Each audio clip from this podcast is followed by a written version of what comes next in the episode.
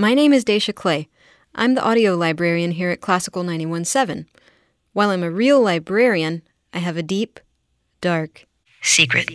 I know very little about classical music. I grew up listening to rock, and I know something about jazz.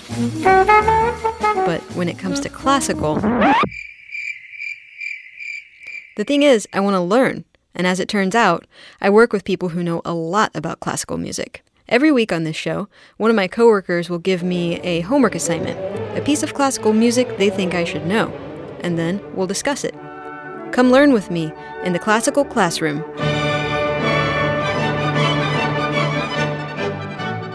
Hi, and welcome to the Classical Classroom. I'm Dacia Clay, and today my teacher will be Classical 917 Music Lab intern, composer, Moores School graduate student, percussionist, and sharp dressed man, Daniel Webbon.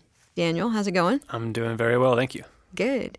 And what are we going to be talking about today? What are you teaching me about? Well, today we're going to be listening to a piece by Steve Reich called Piano Phase, and this is one of the early pieces in what we would call the minimalist movement, which of things that happened in the late 20th century, probably one of the most important things is this idea of using a tiny, tiny amount of material and making a whole lot out of it, which is minimalism. And this is one of the first pieces in that. It's called Piano Phase. Why don't we go ahead and hear a little bit of this piece and then let's talk about what's happening in it? Sounds good.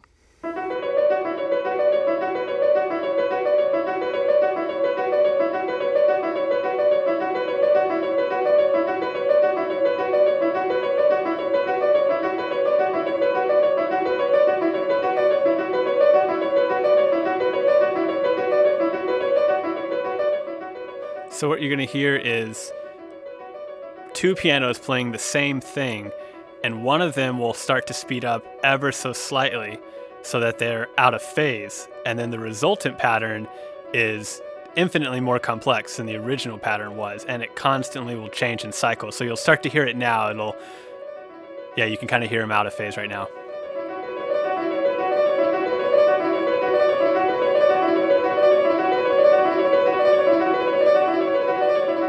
Oh, yeah, there it is. What I was reading is that they start out playing the same pattern and then one takes out a note. Is that what's happening? Well, not at first. At first, one of them speeds up slightly to where he's playing the same thing offset, and they cycle that for a while, and then the notes start to change.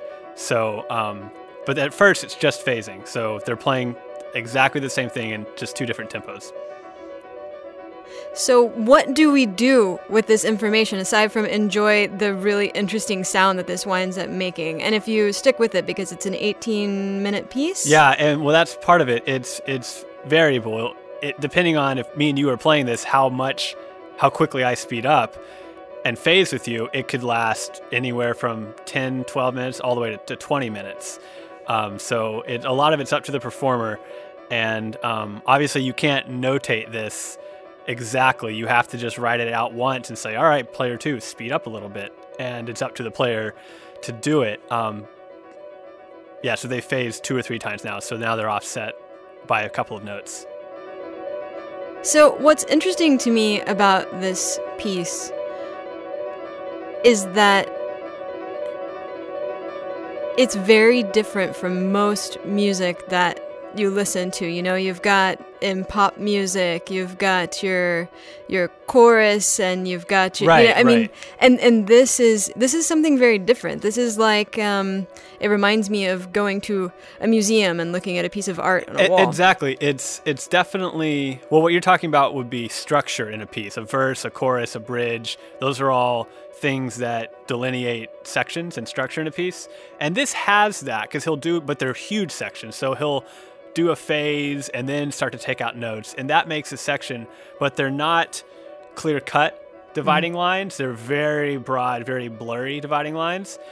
And it's just philosophically it's it's really different. It's not this kind of western idea of going somewhere in direction. It's much more of an eastern sort of philosophy of things being cyclical us just kind of sitting and enjoying uh, a moment. But maybe more than that it's what we would call uh, process music where we can hear the process unfolding. And for Reich, that was really important because a lot of modern composers in the 20th century had these complicated processes. They had all these mathematical equations to govern their music, but they're completely um, invisible to the, the listener, or not invisible, but you couldn't, they're inaudible. You couldn't tell what was going on. It just sounded like chaos. But with this piece, you can tell what's going on. You can hear the process, and that um, is kind of fun if you're a listener because Mm-hmm. you're you're in on the game, as it were. And it was uh, it was a really big deal at the time because he was throwing a bone to the listeners. It, he was in the downtown New York crowd, and the uptown guys in Columbia were writing this esoteric stuff that not a lot of people could get to. And Reich said, "No, I want to make classical music that is comprehensible and understandable, and I want my process to be, you know." intrinsic and the audience needs to know what's going on that's like part of the fun of the music is knowing what's going on Yeah. Yeah, and you can. I mean, you're very much in on the game. Yeah, as, exactly. As it's as it's going. And that's kind of what it reminds me of. Is is a game played with pianos. It's like a sort of it totally is it's a parlor trick yeah. And uh, you know, this piece, since it's his first one, is kind of a proof of concept. He had written two pieces that were just electronic pieces; they were on tape. And legend has it, he was just in the studio and had the same thing playing on a left and right track, but one machine was slightly faster than the other, and it started to pull apart in phase. And he said, "Hey, I like that sound." So then he made uh, a piece. His first one was called um, "Come Out," and then he had another one after that that were both just on tape. And then this was his first piece. He said, I'm going to try to do that with live performers. Um, so it, it is a little bit of a gimmick. I mean, it's just basically one thing that happens. But, uh, you know, the notes were picked particularly. I mean, if it was random notes, it wouldn't be the same. It's this nice minor key, kind of brooding a little bit sound. Um, and he only wrote a couple of pieces like this. He wrote a piece called Drumming and a piece called Violin Phase, and maybe one other, I'm not sure. Um, but there's obviously not a lot you can do with it. He sort of exhausted his possibilities. Um, but yeah, like you said, as a as a game is a good way to describe it. When you play it, it feels like that. It feels like you're not so much a musician as you are kind of a like a circus performer. You're trying to just Yeah. creep slowly ahead. I've played his piece drumming, which is the same kind of idea but all on bongos. Um, and I actually played that when I was doing my undergrad at Baylor, and he was there for the concert and was standing right over my shoulder when we did Oh, it. wow. It was. I actually dropped my stick in the rehearsal, and it was terrifying because we were in a section like this where there's no beat, and you can't tell where you are, and I didn't get back in at the right time, and um, Oh. but uh, it's it's fun music to play. It's a completely different way of thinking about music, and that was something that he was very into. Was you know how do people in other parts of the world think about music? How did they think about music in Ghana? How did they think about music in India? And a lot of the different non-Western countries, music is cyclical, and it's based on rhythmic patterns and not you know maybe melodic ideas so much. So um, yeah, completely different approach is is is what's going on here. Yeah, it it's a little crazy making when you first listen to it. It's a little it. neurotic, yeah. yeah, but then if you sort of settle into it, it becomes really hypnotic. Exactly. It's it's like meditative. I kind of think about it. Um, and yeah, Philip Glass is probably the most popular minimalist. Um, He had a lot of success in operas and everything. Um, and then there's uh, John Adams is another composer that is in the minimalist genre that has a Houston connection because the Houston Grand Opera premiered John Adams' major opera Nixon in China, which doesn't involve phasing, but a lot of the patterns that result from Steve Reich's phasing, a lot of these interlocking notes, um, John Adams would use those textures all the time. These just constant rhythm, and you don't know where the you don't know where the beat is, but you can still feel a pulse. Um, those are all kind of markers of, of minimalism that a lot was pioneered with this piece by Reich.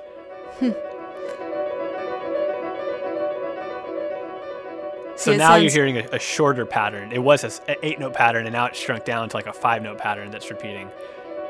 Sounds completely different. Yeah, it's crazy.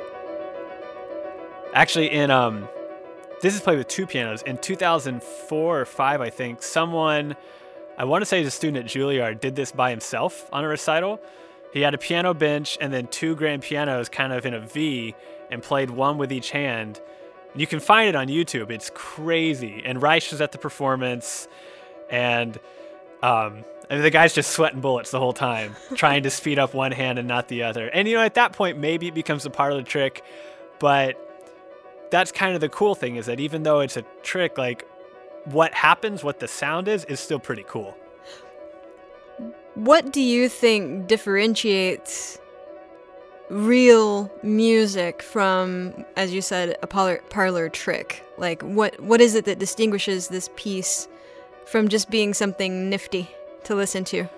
Um, that's a, a that's a great point, and I would say. S- part of me wants to say that it's the same idea of in art, like how come that guy can glue a toilet to the wall? And it's like, well, like I could have thought of that. It's like, yeah, well, you didn't, you Mhm. know. And part of me thinks maybe there's a little bit of that. Um, but having met Steve Reich and played his music, and he has lots of other music that isn't like this, I, I think there is a, a sensibility. There's a taste to it. it. It's long, but it's not too long, and the it, it still has sections. So there's enough craft and musical composition. There's just enough to keep our interest mm-hmm. that it, it transcends from, like you said, being a fun trick to being a real piece of music. Um, I think it could have easily not have crossed over that line and just have been a fun trick. And I'm sure there's been a thousand imitators that were on the wrong side of that line. Um, Right. But I, I think it's just enough musical things and just enough changes to keep our interest is what makes it really a piece of music and not um not something else. Yeah. Now it's very sparse. Yeah. So the, the pattern is shrunk. We're only hearing five or six note pattern instead of the full long pattern here.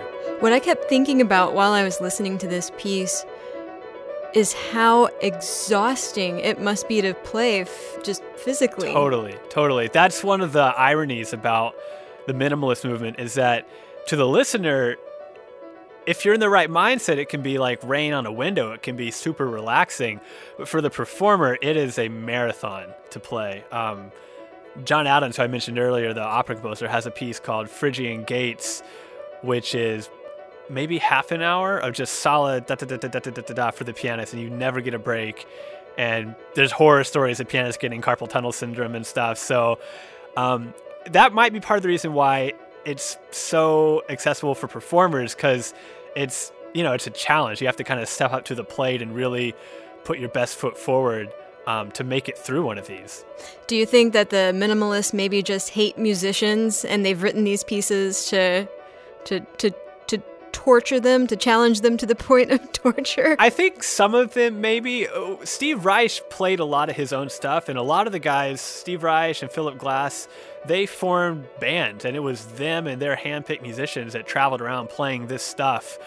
Partly because I think you're right that it's so difficult. You have to devote quite a bit of time to do it. You can't just sight read it because you probably don't learn the skill of speeding up by 1% of your tempo. You don't learn that in the average conservatory. So you have to devote time to developing the techniques and the stamina to play this stuff. yeah. So um, I don't think they hated their musicians, but they definitely knew it was difficult enough that they put their own bands together and went on the road and did this stuff. And it's actually become co opted by a lot of the avant garde rock guys in the 70s, John Zorn and those sort of characters. They would play stuff similar to this. It was Yeah. just brutal. Yeah. There's a part in here where it really reminded me of a Who song. There's a keyboard bit at the beginning Something of one of their songs, Yeah. and uh, sounds just like this piece. Yeah, all all of the avant-garde rock artists were very very hip to what what um, the downtown guys in New York were doing. So Glass and Reich, um, and then if you look more modern um, guys like Sufjan Stevens uses, I mean, verbatim Steve Mm-hmm. Oh my Reich God, textures. you're right. I love yeah, him. At the Yeah. end of his um, Illinois album, it's it sounds exactly like something Steve Reich might have written. Oh my god, I never would have made that connection, Yeah, but so you're there's so a, right. a lot of minimalist stuff that has really bled into pop, which is another reason I think it's such a cool um, development in music. Is it was one of the few times where the pendulum swung back the other way. I mean, composers have been using pop songs and stuff that was you know in the oral tradition and folk music as far back as composition goes. You know, I mean, Brahms' academic overture uh, is drinking songs that students were singing. That was the whole joke. It was for a, a university, but they were just the student drinking songs. And then, but this is the pendulum going the other way. This is a classical composer, Steve Reich, writing music that influences Sufjan Stevens and influences The Who and things like that.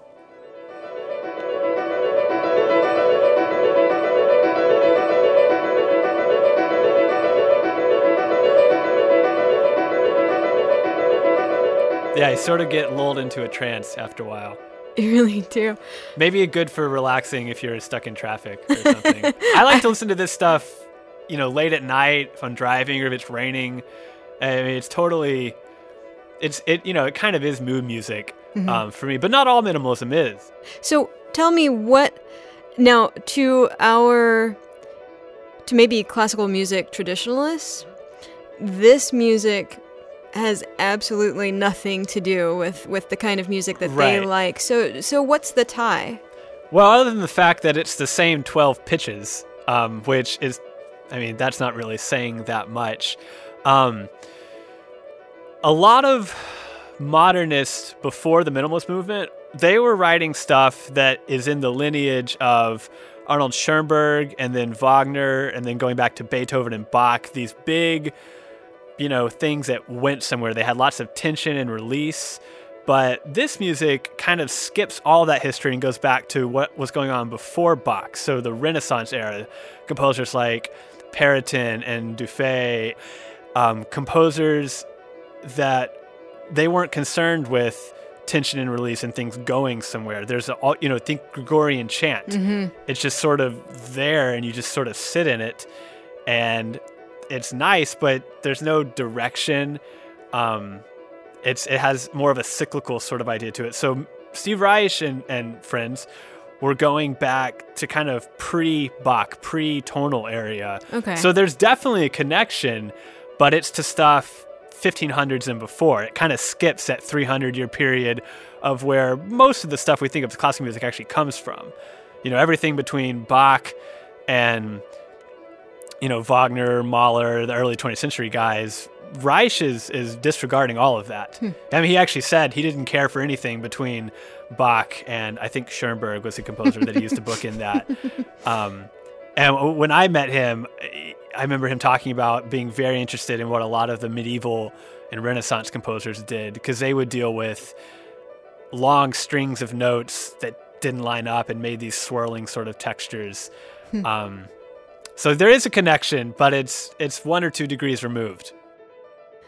Well, Daniel, this has been absolutely fascinating. I feel like I learned something totally new from this lesson. I have not really appreciated this kind of music before, and I think I definitely have a newfound appreciation for it now that I I definitely see a tie with some of the music that I kind of like personally, Right. right. being a much bigger pop fan, just sort of naturally Totally. than than with classical. So very cool. Thank you so much. Oh, you're very welcome. Thanks for listening.